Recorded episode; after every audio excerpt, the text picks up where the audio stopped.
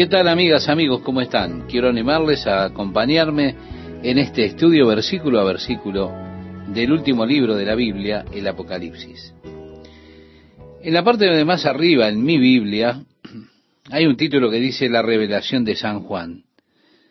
Algún hombre lo puso así, pero eso está equivocado. Lo que nos dice el primer versículo de este libro es precisamente la revelación de Jesucristo, no de San Juan. Esta es una de las claves de este libro. El libro de Apocalipsis es la revelación de Jesucristo y habla del futuro de Jesucristo.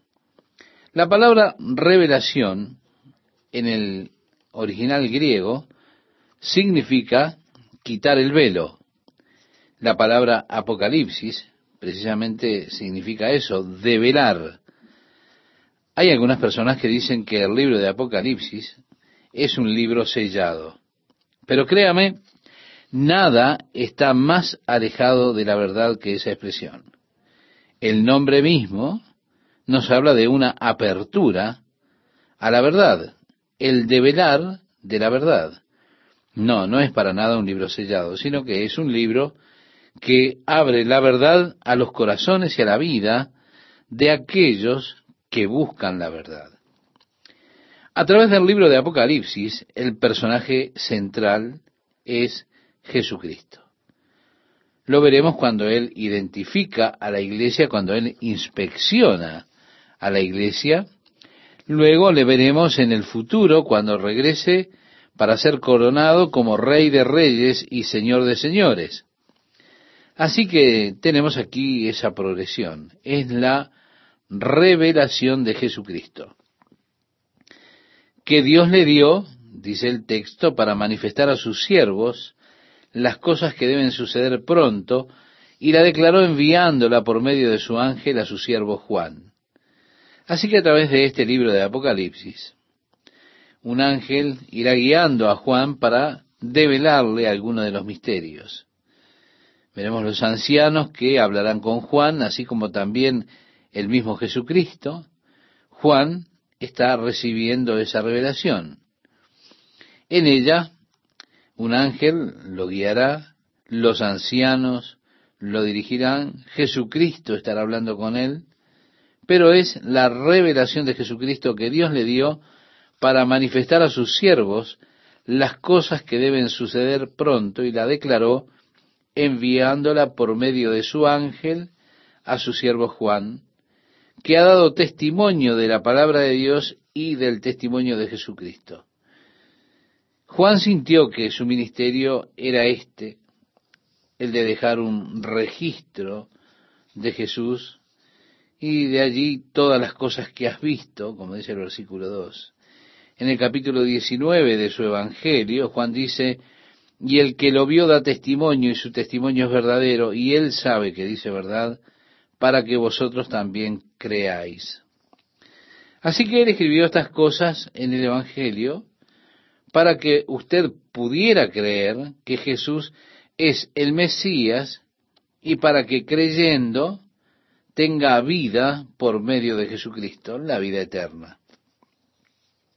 En su primera carta él dice, lo que era desde el principio, lo que hemos oído, lo que hemos visto con nuestros ojos, lo que hemos contemplado y palparon nuestras manos tocante al verbo de vida, lo que hemos visto y oído, eso os anunciamos para que también vosotros tengáis comunión con nosotros, y nuestra comunión verdaderamente es con el Padre y con su Hijo Jesucristo. Esto lo escribió en su primera carta en el capítulo 1, versículos 1 al 3. Así que el Evangelio fue escrito para que usted pueda creer que Jesús es el Mesías. Esta carta que hemos mencionado por último fue escrita para que usted pueda tener comunión con el Padre y su Hijo Jesucristo, lo que le trae a usted el gozo total. Luego en el cuarto capítulo de su primera carta, la primera carta de Juan, él dice, y nosotros hemos visto y testificamos que el Padre ha enviado al Hijo el Salvador del mundo. Eso dice en el capítulo 4, verso 14. Es que Juan siempre está dejando algún registro, siendo testigo, por supuesto, de lo que él vio, lo que escuchó, lo que él experimentó mientras caminó con Jesús, mientras Jesús estuvo aquí en la tierra. Una bendición se nos da en el versículo 3 de Apocalipsis, que usted puede leerla. Dice, bienaventurado el que lee y los que oyen las palabras de esta profecía y guardan las cosas en ella escritas, porque el tiempo está cerca.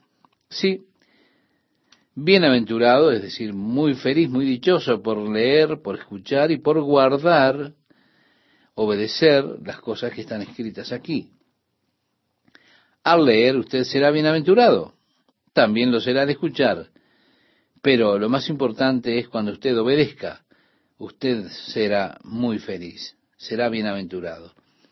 El tiempo está ahí al alcance de la mano, como hemos ya mencionado antes. La iglesia primitiva creía que Jesús habría de regresar en aquellos días, en aquella generación. Juan está escribiendo esto aproximadamente en el año 96 de nuestra era, y había rumores en la iglesia de que Jesús habría de regresar antes de que Juan muriera. Note usted, las cosas que deben suceder pronto, decía Juan en este versículo que hemos leído. Aquí en el versículo 3 también dice, el tiempo está cerca. En realidad, como Pedro nos dice acerca de la segunda venida de Jesús, expresó, en los postreros días vendrán burladores andando según sus propias concupiscencias y diciendo, ¿dónde está la promesa de su advenimiento? Porque desde el día en que los padres durmieron, todas las cosas permanecen así como desde el principio de la creación. Ahora, también dijo Pedro, el Señor no retarda su promesa, según algunos la tienen por tardanza, sino que es paciente para con nosotros, no queriendo que ninguno perezca, sino que todos procedan al arrepentimiento. Esa es la razón. Para Pedro, es muy sencillo, le explica, para con el Señor un día es como mil años y mil años como un día. Usted puede buscar en la segunda carta de Pedro todos estos pasajes, si tiene el deseo, después de terminar nuestro estudio. Dios está, por supuesto, allí revelando su paciencia, está mostrando que para Él mil años es como un día, un día como mil años. Dios estando en el reino eternal, las cosas siempre las tiene a la mano, la eternidad está en su mano. Por eso cuando Dios dice el tiempo es corto, y los apóstoles registran esto, el tiempo es corto, nosotros decimos, es tan corto que ha pasado dos mil años, nada más. Para Dios, un par de días. Realmente el tiempo es corto, porque dice un día es como mil años, mil años como un día. Pedro nos explica esto diciendo la razón por la que Dios está esperando es que Él no quiere que ninguno perezca, sino que todos lleguen al arrepentimiento, procedan al arrepentimiento. Bien, llegamos al versículo 4, del versículo 4 al 8. Allí dice Juan, identificándose a él mismo, a las siete iglesias que están en Asia. Nosotros sabemos, estimado oyente, que el siete es un número que es utilizado generalmente en sentido simbólico en la Biblia y a través del libro de Apocalipsis, este número 7 tendrá una parte, un rol muy importante. Usted verá siete vasijas, siete iglesias primeramente, siete vasijas o siete copas de ira que son derramadas, las siete trompetas de juicio a través de los siete sellos. Si el número siete es un número muy dominante, los siete espíritus de Dios, y así sucesivamente. En la numerología bíblica el número siete es el número de la plenitud. Usted tiene los siete días que completan una semana. Usted tiene siete notas eh, musicales. La octava nota es nuevamente la primera de las siete. Y comienza así un nuevo nivel es el número de la plenitud. De esa forma, el número 8 es el número del nuevo comienzo. La plenitud está en el número 7. En el número 8 usted comienza de nuevo. es el número del nuevo comienzo. Resulta interesante que el número que se asocia con Jesús es el número 8, el del nuevo comienzo. Decía el apóstol Pablo, escribiéndole a los Corintios su segunda carta en el capítulo 5, verso 17, si alguno está en Cristo, nueva criatura es, las cosas viejas pasaron, he aquí todas son hechas nuevas. En el idioma hebreo y en el griego, cada letra tiene un equivalente numérico. Ellos cuentan con el alfabeto, es decir, con alfa, beta, gamma, delta.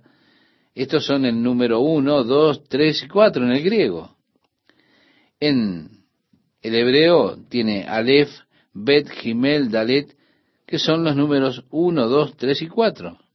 Si utilizan el alfabeto para numerar. Por eso, cada letra tiene un valor numérico. Usted puede tener la suma de los números de un nombre, por ejemplo, el nombre Jesús. Sus letras suman 888. Como hemos mencionado, Jesús es el nuevo comienzo y el número 8 se relaciona con Jesús. Lo interesante es que cada nombre para Jesús, Cristo, Curios y demás, siempre son divisibles entre ocho cuando usted suma los valores numéricos de las letras de esos nombres. Ellos siempre son divisibles entre ocho. Solo por una cuestión de interés. Y no sé cómo comprender esto, pero cada nombre para Satanás, si usted suma los valores numéricos, siempre son divisibles entre trece. Ahora, nunca se preguntó por qué el 13 es conocido en muchos países como el número de la mala suerte. Bien, es el número de Satanás en las Escrituras. Y siempre el nombre de Satanás, Lucifer, cuando usted suma los valores numéricos, siempre da un número divisible entre 13. Así que el número 7, reiteramos, es el número de la plenitud, cuando él le está escribiendo aquí en Apocalipsis a las siete iglesias eh, que estaban en Asia, evidentemente habían más iglesias que siete. Eh, rodeadas están estas siete por otras eh, iglesias. Estaba la iglesia en Hierápolis, en Colosas, que Pablo también les escribió una carta. Hay una mención en las epístolas de Pablo a esa iglesia de Hierápolis. Habían otras iglesias por allí, pero fueron escogidas estas siete para que usted pueda tener la idea de la iglesia completa, porque siete es el número, reitero, de la plenitud. Así que escribe Juan a las siete iglesias que están en Asia, gracia y paz a vosotros del que es y que era y que ha de venir. Es una descripción de Dios el Padre, es una descripción que se refiere a su atributo eterno, que es, que era y que ha de venir. Él es todo eso en el un solo Dios, siendo el Dios eterno.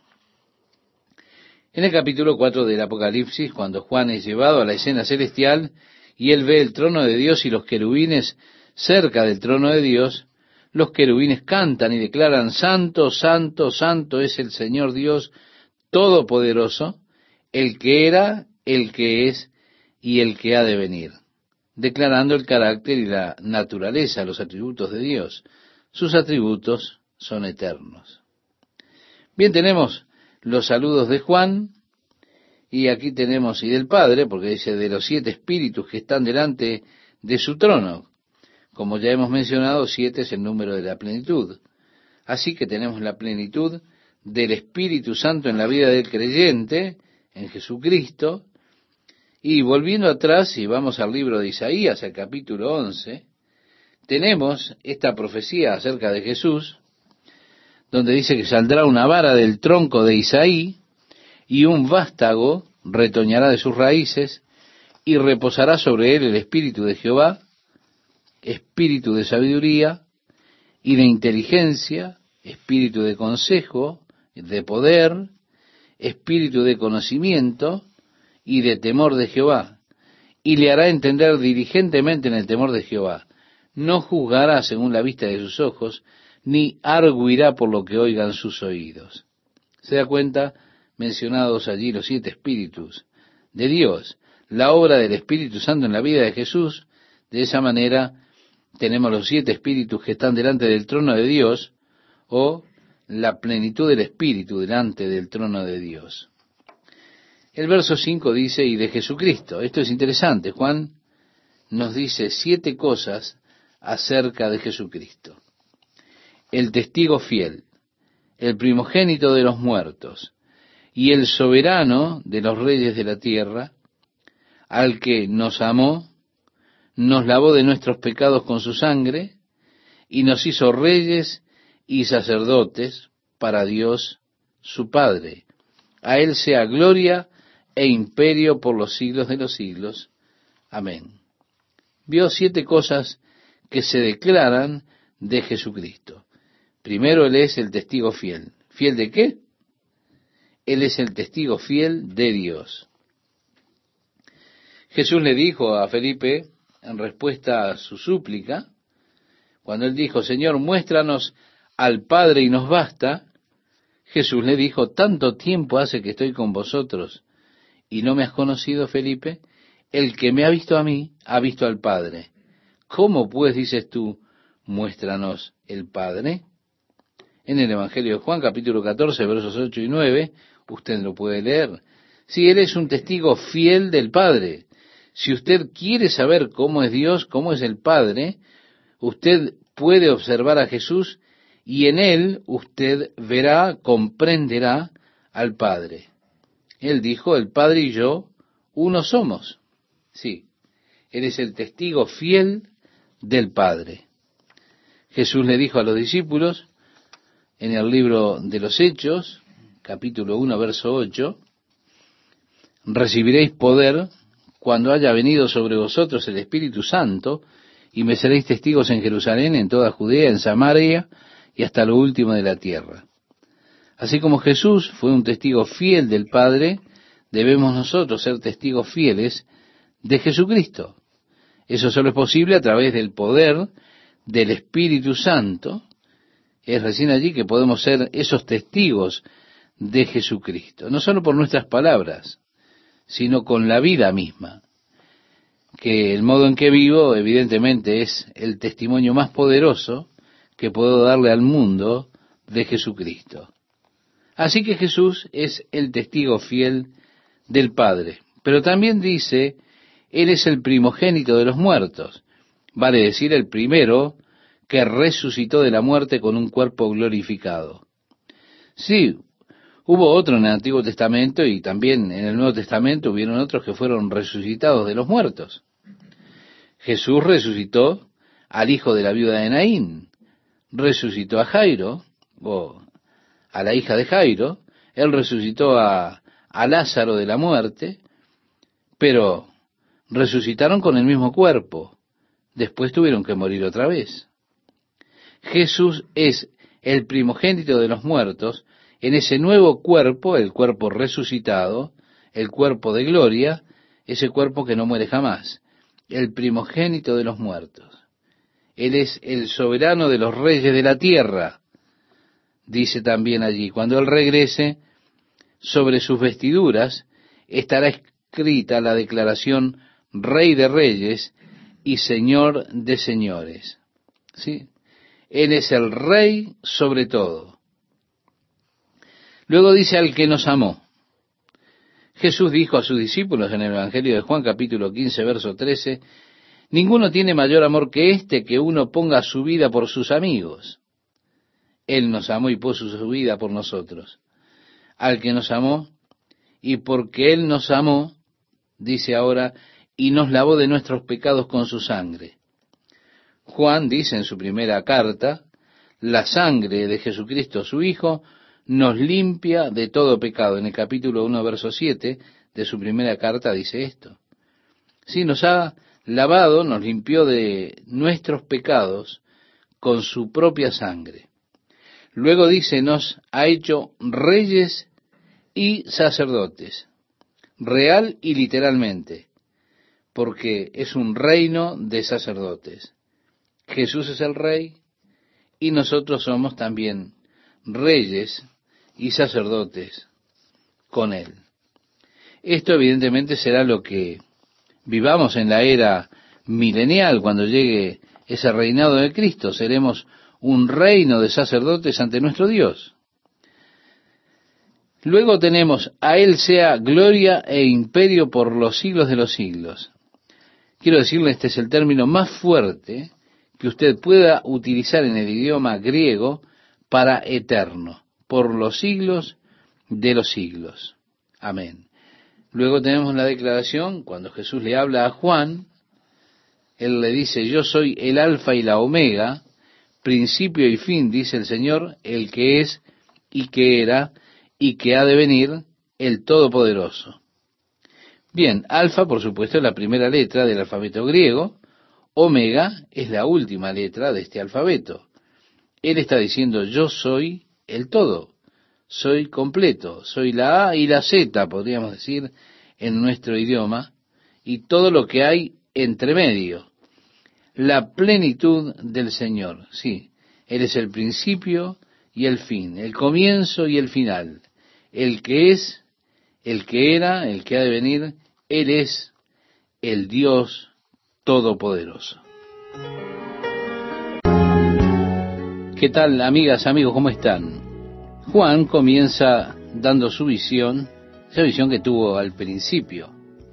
Él dice, yo Juan, vuestro hermano, y copartícipe en la tribulación, en el reino y en la paciencia de Jesucristo, estaba en la isla que es llamada Patmos, por causa de la palabra de Dios y el testimonio de Jesucristo.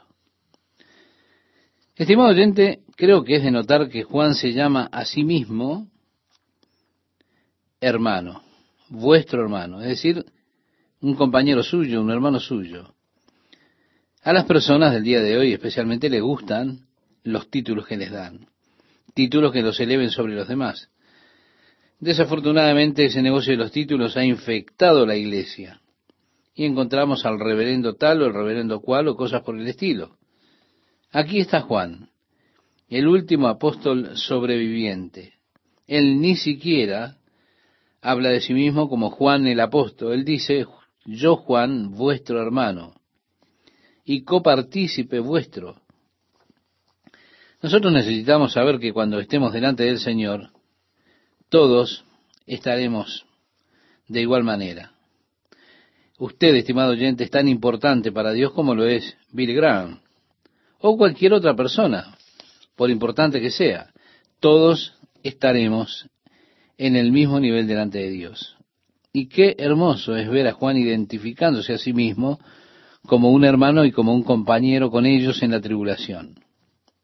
Juan fue desterrado a la isla volcánica conocida como Patmos, que tiene unos 16 kilómetros de largo por 9 de ancho. Fue desterrado bajo el edicto de César Diocleciano. Juan había sido, por supuesto, desterrado de Jerusalén. Ellos escaparon cuando Tito Trajano vino a destruir Jerusalén. Vino y destruyó el templo en la ciudad. Juan se fue a Éfeso, donde fue líder de la iglesia, sin duda supervisaba las iglesias de Asia y toda el área alrededor de Éfeso, en lo que al día de hoy se conoce como Turquía.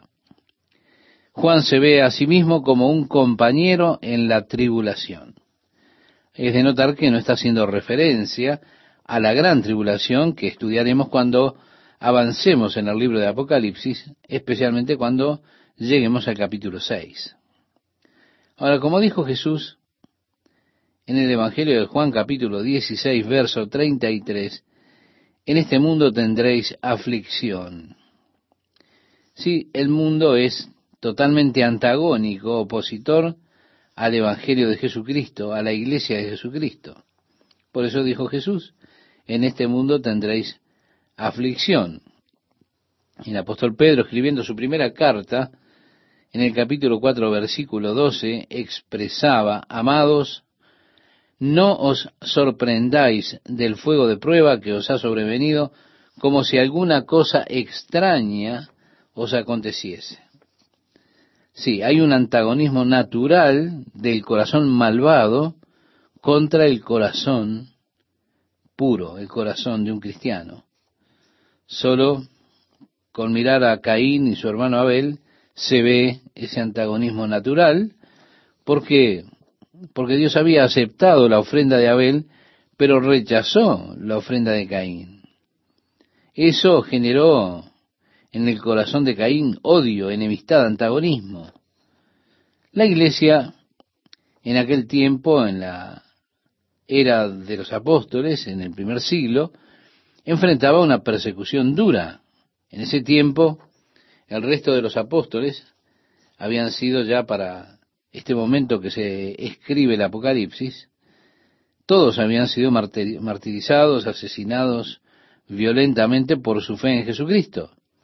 Juan era el único que quedaba de los apóstoles y era ya un hombre muy anciano. Él está ahora en la isla de Patmos como causa de la persecución de César Diocleciano a la iglesia. Así que Juan dice, yo Juan, vuestro hermano y copartícipe vuestro en la tribulación. Es decir, Juan estaba expresando, yo sé que están atravesando tribulación también ustedes. Yo soy su hermano y su compañero en esas cosas.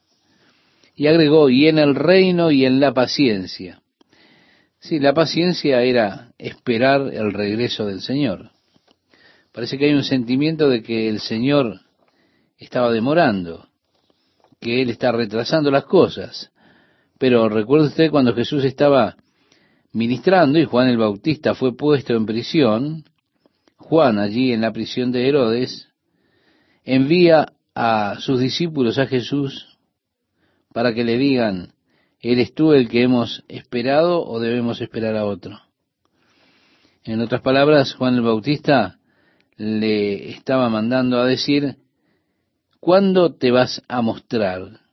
¿Cuándo te vas a hacer cargo? ¿O cuándo vas a establecer el reino? Como diciendo, estoy cansado de estar sentado en esta prisión de Herodes. La idea era dejar que las cosas sucedieran, por supuesto. Siempre está esa clase de espera del Señor, incluso en el día de hoy. Estamos esperando eh, por el Señor que Él regrese. Ahora, como dice también el libro de Hebreos en el capítulo 10, verso 36, porque os es necesaria la paciencia para que habiendo hecho la voluntad de Dios obtengáis la promesa. Los santos del Antiguo Testamento, según relata este libro de Hebreos en el capítulo 6, versículo 12, habla de aquellos que por la fe y la paciencia heredan las promesas. Y así Juan está hablándole a los hermanos. Yo soy su compañero, soy su hermano, mientras esperamos pacientemente por Jesucristo. Él dijo, estaba en la isla llamada Patmos por causa de la palabra de Dios y el testimonio de Jesucristo. Yo estaba en el Espíritu en el día del Señor y oí detrás de mí una gran voz como de trompeta. Yo estaba en el Espíritu en el día del Señor. Bueno, también se pudo haber puesto, yo fui en el Espíritu al día del Señor. Sí, él está diciendo, yo estaba en el Espíritu en el día del Señor. está hablando del día domingo en el cual él estaba en espíritu, en su corazón, en su mente. Allí fueron llevados en esa condición, en el reino espiritual, para ver visiones y todo lo demás que le fue presentado. Yo personalmente me inclino más a la traducción, fui en el Espíritu al día del Señor. Eso es lo que tiene más sentido. Creo que Juan fue llevado por el Espíritu, a través del tiempo, hacia el día del Señor. Y él describe las cosas que ve. El día del Señor describe las cosas que están sucediendo en el cielo y las cosas que están sucediendo en la tierra, en el día del Señor, el día de la gran tribulación. Él la describe como si fuera un observador, un espectador, alguien que está mirando esas cosas y las describe lo mejor que puede. Yo creo que el Señor llevó a Juan como una especie de cámara del tiempo, por decirlo así, hacia el futuro y le mostró a Juan las cosas que han de tener lugar en el futuro mientras él estaba en esa visión, en el espíritu, en el día del Señor en ese reino espiritual, donde no hay tiempo, el tiempo no cuenta. Así que en el reino del Espíritu, usted puede ver cosas que son de futuro, cosas que aún no han sucedido. ¿Por qué? Porque usted está fuera del dominio del tiempo cuando usted entra en ese reino del Espíritu. Usted deja el dominio del tiempo. Juan, en el Espíritu, fuera del dominio del tiempo, comienza a ver las cosas que habrán de suceder en el día del Señor. Dice, y oí detrás de mí una gran voz como de trompeta que decía, yo soy el alfa y la omega, el primero y el último. Escribe en un libro lo que ves y envíalo a las siete iglesias que están en Asia, a Éfeso, Esmirna, Pérgamo, Tiatira, Sardis, Filadelfia y la Odisea. Y me volví para ver la voz que hablaba conmigo, y vuelto, vi siete candeleros de oro, y en medio de los siete candeleros, a uno semejante al Hijo del Hombre, vestido de una ropa que llegaba hasta los pies, y ceñido por el pecho con un cinto de oro. Su cabeza y sus cabellos eran blancos como blanca lana, como nieve. Sus ojos como llama de fuego, y sus pies semejante al bronce bruñido, refulgente como en un horno y su voz como estruendo de muchas aguas. La descripción del cuerpo glorificado de Jesucristo es precisamente esta que está dando aquí Juan. Él ve a Jesús en su gloria. Si lo ve así en el capítulo 1 y describe este cuerpo glorificado de Jesús, es interesante cuánto se alinea con la visión de Daniel. Daniel en el capítulo 7, versículo 13, donde expresa, miraba yo en la visión de la noche, y he aquí con las nubes del cielo venía uno como un hijo de hombre, que vino hasta el anciano de días, y le hicieron acercarse delante de él, y le fue dado dominio, gloria y reino, para que todos los pueblos, naciones y lenguas le sirvieran. Su dominio es dominio eterno que nunca pasará, y su reino uno que no será destruido. Daniel continúa describiéndolo y dice, y el día 24 del mes primero estaba yo a la orilla del río del gran río y de y alcé mis ojos y miré, y he aquí un varón vestido de lino y ceñido sus lomos de oro de ufaz. Su cuerpo era como de berilo, su rostro parecía un relámpago, y sus ojos como antorchas de fuego, y sus brazos y sus pies como de color de bronce bruñido, y el sonido de sus palabras como el estruendo de una multitud. En el libro de Apocalipsis, Juan dice como el estruendo de muchas aguas. Bueno, si usted alguna vez ha estado en las cataratas, usted puede entender lo que es el bramido de las aguas. De esa manera la voz del Señor. Daniel la describe como el estruendo de una multitud. Aquí está la descripción de Cristo en su forma glorificada. Después dice, y en medio de los siete candeleros, Bien, él ve estos siete candeleros y en medio de ellos a uno semejante al Hijo del Hombre vestido con ropas que llegaban hasta sus pies. Él está ceñido en el pecho con una cinta de oro, su cabeza y sus cabellos como blanca lana, blanco como la nieve, sus ojos como llama de fuego, como vio Daniel, sus pies como fino bronce refulgente como en un horno, así como también lo vio el profeta, su voz como sonido de muchas aguas. Por eso decimos, es muy parecida a la descripción de Daniel. Por supuesto, a ellos lo separan al uno del otro unos 600 años en su visión del Señor. El verso 16 de Apocalipsis capítulo 1 dice, tenía en su diestra siete estrellas, de su boca salía una espada aguda de dos filos, y su rostro era como el sol cuando resplandece en su fuerza es decir, su rostro es como el sol brillando a pleno. Cuando le vi caí como muerto a sus pies, y él puso su diestra sobre mí, diciéndome, no temas, yo soy el primero y el último, y el que vivo y estuve muerto, mas he aquí que vivo por los siglos de los siglos. Amén. Y tengo las llaves de la muerte y del Hades. Aquí está, estimado oyente, la llave del libro de Apocalipsis. creo que es uno de los versículos más importantes para develar el misterio de este libro. Escribe las cosas que has visto y las que son y las que han de ser después de estas. El Señor le está diciendo a Juan que el libro de Apocalipsis tendrá tres divisiones. La primera división es que Juan escriba las cosas que ha visto, o sea, la visión de Cristo glorificado, que está expresada en el capítulo 1. Lo segundo o la segunda visión son las cosas que son. Estas son las cosas que tienen que ver con las siete iglesias o la historia completa de la iglesia. Así que al mirar las siete iglesias en los capítulos 2 y 3, Jesús está escribiendo las cosas que son. Lo interesante acerca de estas siete iglesias es que cada una de las iglesias y las descripciones de ellas corresponden con periodos de la historia de la iglesia. Usted puede ver la relación a los mensajes de las iglesias en las diferentes eras o edades de la iglesia o de la historia de la iglesia. Usted puede ver cómo se aplican históricamente a la iglesia.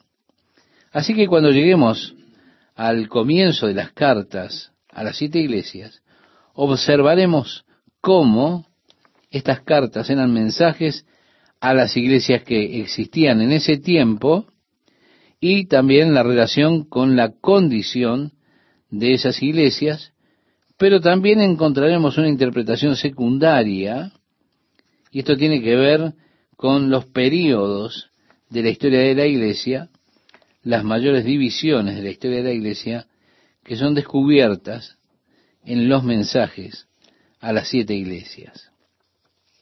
En tercer lugar, allí veremos que hay iglesias en el día de hoy que encajan en alguna de estas diferentes categorías. Así que estaremos mirando que hay una triple interpretación en los mensajes de las iglesias. Usted tendrá la historia completa de la iglesia en estas cartas que Jesucristo envió a las iglesias en los capítulos 2 y 3. Luego él tiene que escribir las cosas que pertenecen a la tercera sección del libro, las cosas que sucederán luego de aquellas cosas. Cuando usted llega al capítulo 4, versículo 1, comienza con las mismas palabras griegas, esas palabras que son metatauta, que le hacen saber que ahora usted está entrando a la tercera sección del libro. Y para confirmar, la frase mencionada, metatauta, se utiliza dos veces. Después de esto miré, y he aquí una puerta abierta en el cielo, y la primera voz que oí, como de trompeta hablando conmigo, dijo, sube acá, y yo te mostraré las cosas que sucederán después de estas. Se repite dos veces para hacerle saber que estamos entrando en la tercera sección. ¿Después de qué cosas podemos preguntarnos? Después de las cosas del capítulo 2 y 3. Es fácil y lógico de ver. Así que usted tiene su historia de la iglesia encapsulada en los capítulos 2 y 3. Y cuando usted entra en el capítulo 4, comenzamos a avanzar hacia el futuro, viendo las cosas que tendrán lugar después que la iglesia sea removida de la tierra, después de esas cosas la puerta está abierta en el cielo. Así que, al atravesarlo usted debe recordar las tres divisiones. Esta es la clave del libro, son las tres divisiones del libro que el Señor le da a Juan. Si usted ve esto, entonces todo lo demás se develará delante de usted y tendrá sentido.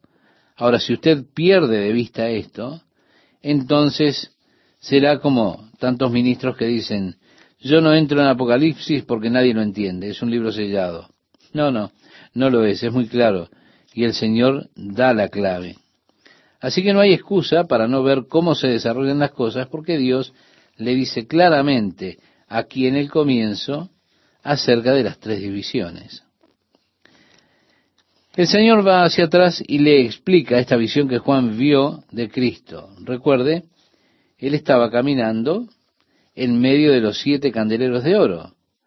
Él está sosteniendo las siete estrellas en su mano derecha y el Señor le explica esto a Juan. Él le dice, el misterio de las siete estrellas que has visto en mi diestra y de los siete candeleros de oro, las siete estrellas son los ángeles de las siete iglesias.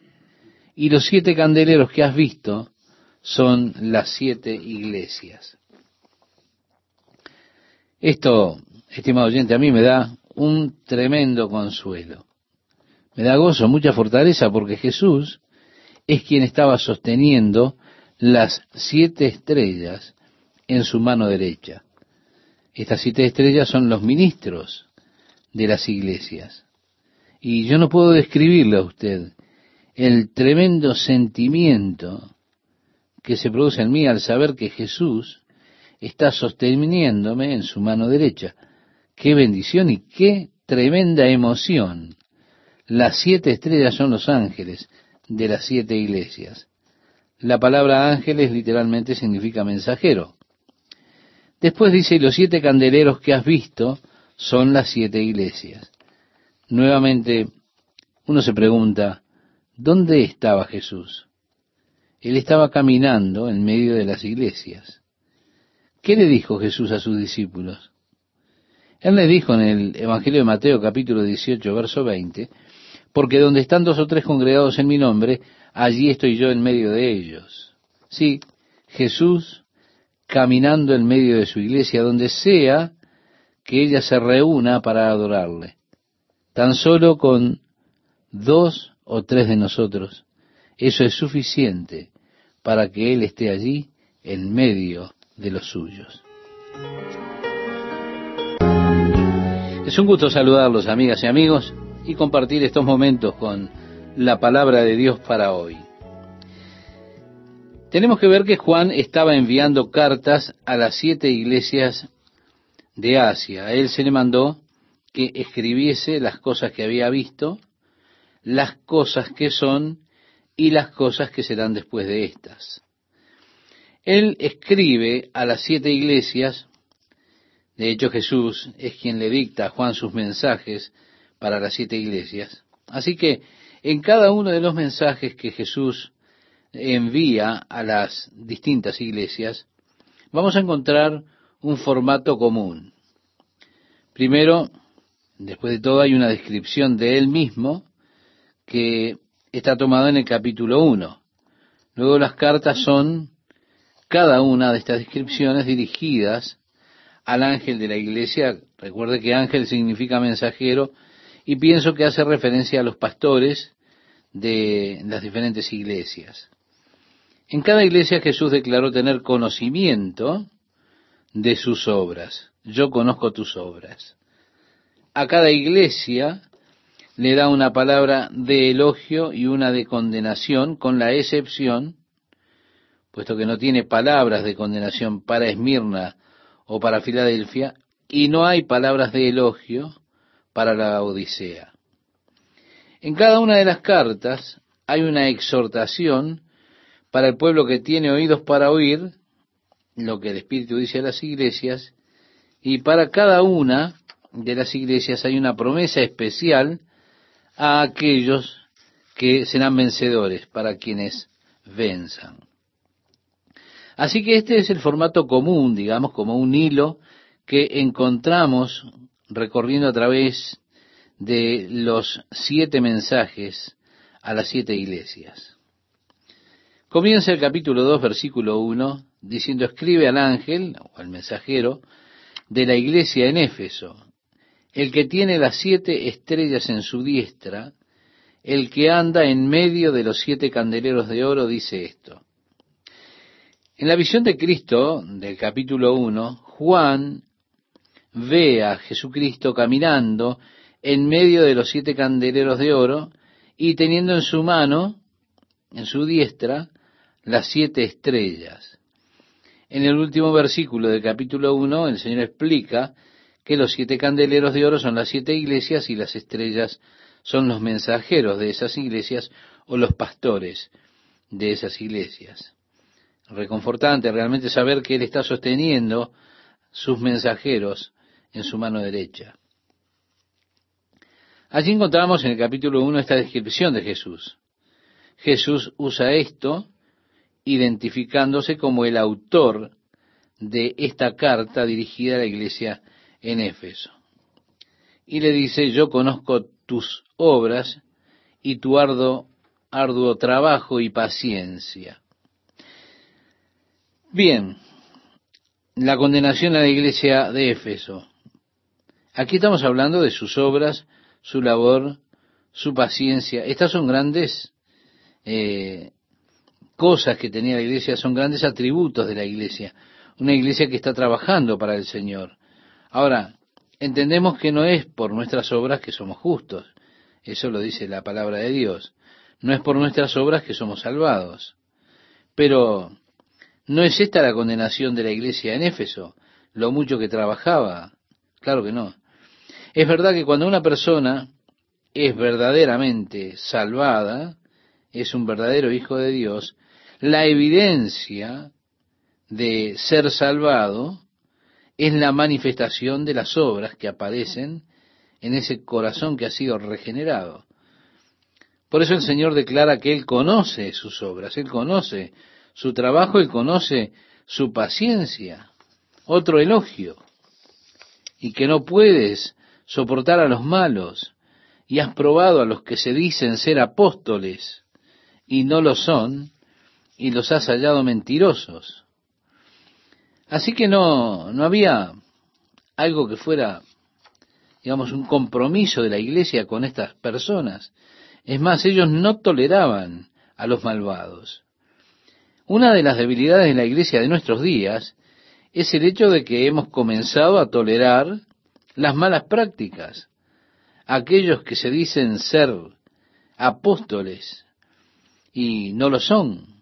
Estamos bajo tremenda presión de aceptar impiedad no escritural hecha por personas que quieren forzarnos a reconocer sus derechos, sus derechos a ser alguien, y de hecho tratando de silenciarnos de decir algo en contra del mal. Es muy común en nuestros días.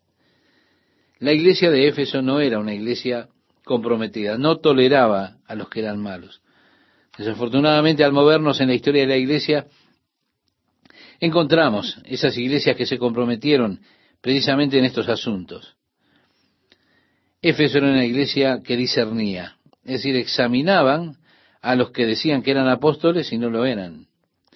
Les encontraban que eran mentirosos, eran personas que discernían. Simplemente no aceptaban a una persona por lo que ella proclamaba ser, sino que la ponían a prueba asegurándose de que en verdad era lo que decían ser. Tenemos casi una repetición ahora en la carta a Éfeso, porque el Señor le dice, y has sufrido, y has tenido paciencia, y has trabajado arduamente por amor de mi nombre, y no has desmayado. Así que es una observancia, por decirlo de alguna manera, externa. Una iglesia muy bien organizada, con muy buen funcionamiento. Parecería como que todo estaba en orden. Mirándola uno diría, por Dios, qué, gran iglesia. Miren las obras, los trabajos, los que se hacen la obra social, la influencia que tiene en la comunidad, la fidelidad. Con todo, el Señor dijo, pero tengo contra ti que has dejado tu primer amor. Así que, aunque ellos tenían todos estos movimientos, les faltaba lo que podríamos llamar la emoción vital. Cuando el apóstol Pablo le escribe a los Corintios, ese tan conocido capítulo 13, donde habla acerca del amor, ¿Y cómo es que usted puede tener muchas cosas talentosas? Usted puede estar ocupadamente involucrado en las cosas del Señor, puede estar haciendo tremendos sacrificios. Pero dice Pablo que si usted no tiene amor, no vale de nada, todo es sin sentido. La más grande característica de la vida cristiana, lo más grande es el amor. No hay nada que pueda exceder al amor. ¿Por qué? Porque Dios es amor. Y Dios nos ha mandado que le amemos a Él de todo corazón, con toda nuestra mente, alma y fuerzas, pero nos ha mandado que nos amemos los unos a los otros, así como Él nos ha amado. Así que, ¿cuál es el servicio que estoy rindiendo para Dios? ¿Qué obras hago para Él? Bien, detrás de todas esas obras debe estar la motivación del amor. Pablo habló a los que estaban en Roma, que estaban siendo motivados por los celos, motivados por la envidia. Y Pablo dijo que verdaderamente esto no le preocupaba mucho, en tanto que Cristo fuese predicado y en eso se regocijaba. Pero cuando usted se para delante de Dios en aquel día, y de hecho, como cristianos, para que nuestras obras sean juzgadas, allí está Jesucristo, y se dice de la manera en que fueron hechas esas obras. Básicamente, en lo que seremos juzgados nosotros, no seremos juzgados para enjuiciarnos, para la perdición, no, eso ya pasó. Serán juzgadas nuestras obras por la motivación que hubo detrás de ellas. ¿Se da cuenta? Con frecuencia hacemos cosas que los que nos ven desde afuera creen que son cosas magnánimas, son extraordinarias, son maravillosas, como que somos personas maravillosamente agraciadas, pero puede ser que dentro de nuestro corazón estemos haciendo estas cosas con un motivo totalmente equivocado. Pudiera ser que estamos haciendo esto para, para recibir nosotros gloria y alabanza de los hombres. Jesús en el Sermón del Monte dijo en el capítulo 6 de Mateo, guardaos de hacer vuestra justicia delante de los hombres para ser vistos de ellos. Es decir, que no sea ese el motivo.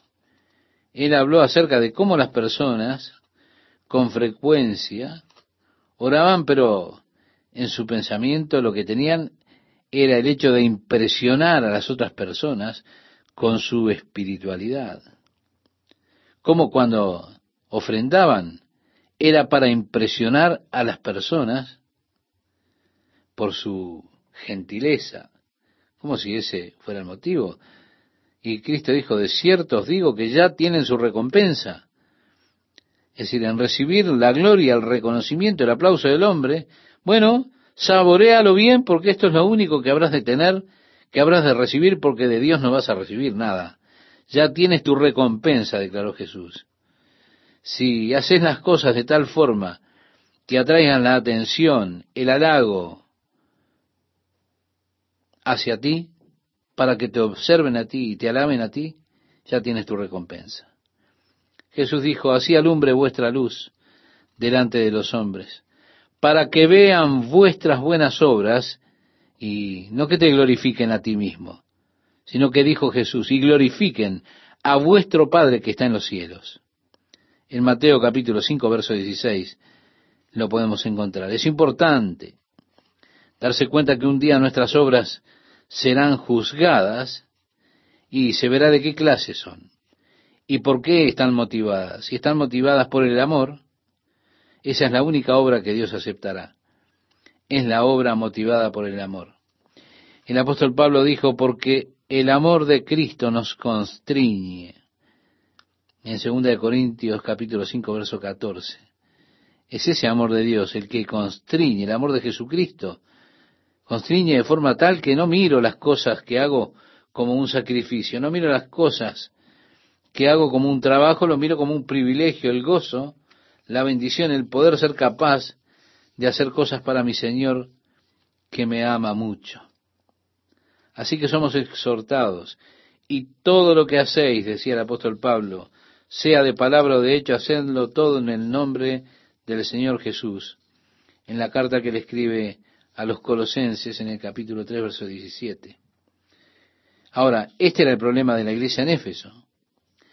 Las obras, el trabajo, la paciencia no eran motivadas por el amor. Habían otras motivaciones que eh, habían comenzado en esa iglesia. Así que el Señor le habla a esta iglesia, le escribe para corregir esa situación de Éfeso. Y la corrección viene primeramente, como dice el verso 5 de Apocalipsis capítulo 2, recuerda por tanto de dónde has caído y arrepiéntete. ¿De dónde cayó? Del primer amor. Recuerda el primer amor. Ahora, note que el Señor no dijo, has perdido tu primer amor. No, no, usted no lo pierde. Usted lo deja. Algunos dicen, bueno, he perdido mi amor por ellos. No, no, usted no lo perdió. Usted lo dejó, usted deja el primer amor. Así que el Señor dijo, recuerda, por tanto, de dónde has caído y recuerde la respuesta original en su corazón cuando usted se dio cuenta que Jesús le amó y murió por usted, murió en su lugar, para darle perdón por sus pecados. Y la emoción que usted tenía, el gozo que usted sentía, ese deseo de seguir y servir a Jesucristo. Recuerda de dónde has caído y arrepiéntete. Significa esto lamentar, pero es algo más que eso. Porque la amargura no siempre es arrepentimiento. Pienso que probablemente cada persona en San Quintín está hoy arrepentida, pero no arrepentida por el crimen que cometieron, sino porque fueron tomados infraganti cometiendo el crimen. Hay una gran diferencia entre el dolor y las consecuencias y un dolor porque usted lo hizo para empezar. Es decir, hay un dolor que va más allá del hecho de que lo descubrieron, el dolor por haber hecho lo que hizo. Arrepentimiento santo. Eso es lo que nos dice la Biblia, obras de arrepentimiento. Así que el arrepentimiento es dolor, pero también va acompañado de un cambio. Si hay verdadero arrepentimiento, estimado oyente, entonces también hay un cambio. Usted no vuelve y hace las mismas cosas de nuevo, sino que usted cambia, usted produce cambios en su vida. Así que el Señor le está llamando a cambiar la frialdad que había desarrollado en su relación con el Señor. Eso es lo que le pasaba a Éfeso. De lo que podríamos decir había una relación legal, porque con frecuencia las personas que están haciendo obras para el Señor, muchas veces están haciendo eso porque tienen como un sentido de obligación o un sentido de servicio, o trágicamente un sentido muchas veces de querer obtener la salvación a través de las obras. Yo me siento muy apenado por esas personas que van por ahí de casa en casa, vendiendo sus revistitas, porque ellos sienten de alguna forma que con esas obras pueden ganar su salvación. Y el apóstol Pablo le escribía a la iglesia en Éfeso, en el capítulo 2, versos 8 y 9, y decía, porque por gracia sois salvos por medio de la fe, y esto no es de vosotros, pues es don de Dios, no por obras, para que nadie se gloríe, salvo por gracia, no por obras. No es algo que usted hace por Dios, que es tan importante como lo que Dios ha hecho y está haciendo por usted. No, no. Así que si usted está haciendo cosas con un sentido de deber, si esa es su motivación, el Señor no acepta eso. Eso se vuelve una obra de la carne en lugar de fruto del Espíritu. El fruto es algo que viene del Espíritu Santo, naturalmente. Viene como un resultado de la relación, y esto es exactamente lo que Dios quiere de usted, no una relación legal. Él quiere una relación de amor con usted y quiere que usted haga las cosas fluyendo ese amor en su corazón por Él una respuesta natural de su corazón, de su vida para Dios, su amor que se devuelve a Él, se devuelve amándolo a Él como Él le amó a usted. Y que eso se manifiesta en las cosas que usted hace porque lo ama a Él. Por eso decía Jesús, así que arrepiéntete. Y después agrega, y haz las primeras obras. Hay una ley de psicología que dice que si usted actúa haciendo un movimiento, pronto recibirá la correspondiente emoción a ese movimiento. Ahora, cuando decimos una ley de la psicología, no se emocione y digan, oh, está predicando psicología ahora, Jack. No, esto es una observación que tiene que ver con la naturaleza humana. No deje que la palabra psicología le saque del tema. El propósito de la psicología es entender el comportamiento humano para estudiar precisamente eso, cómo se comporta, cómo es. En el estudio del comportamiento humano, ellos han descubierto que una persona que está actuando un movimiento pronto obtiene la correspondiente emoción. Bueno, Jesús dijo, haz las primeras obras.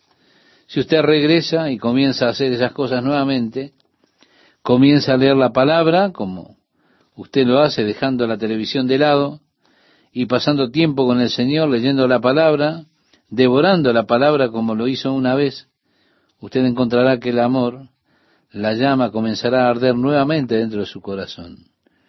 La palabra de Dios nuevamente encenderá el fuego interior.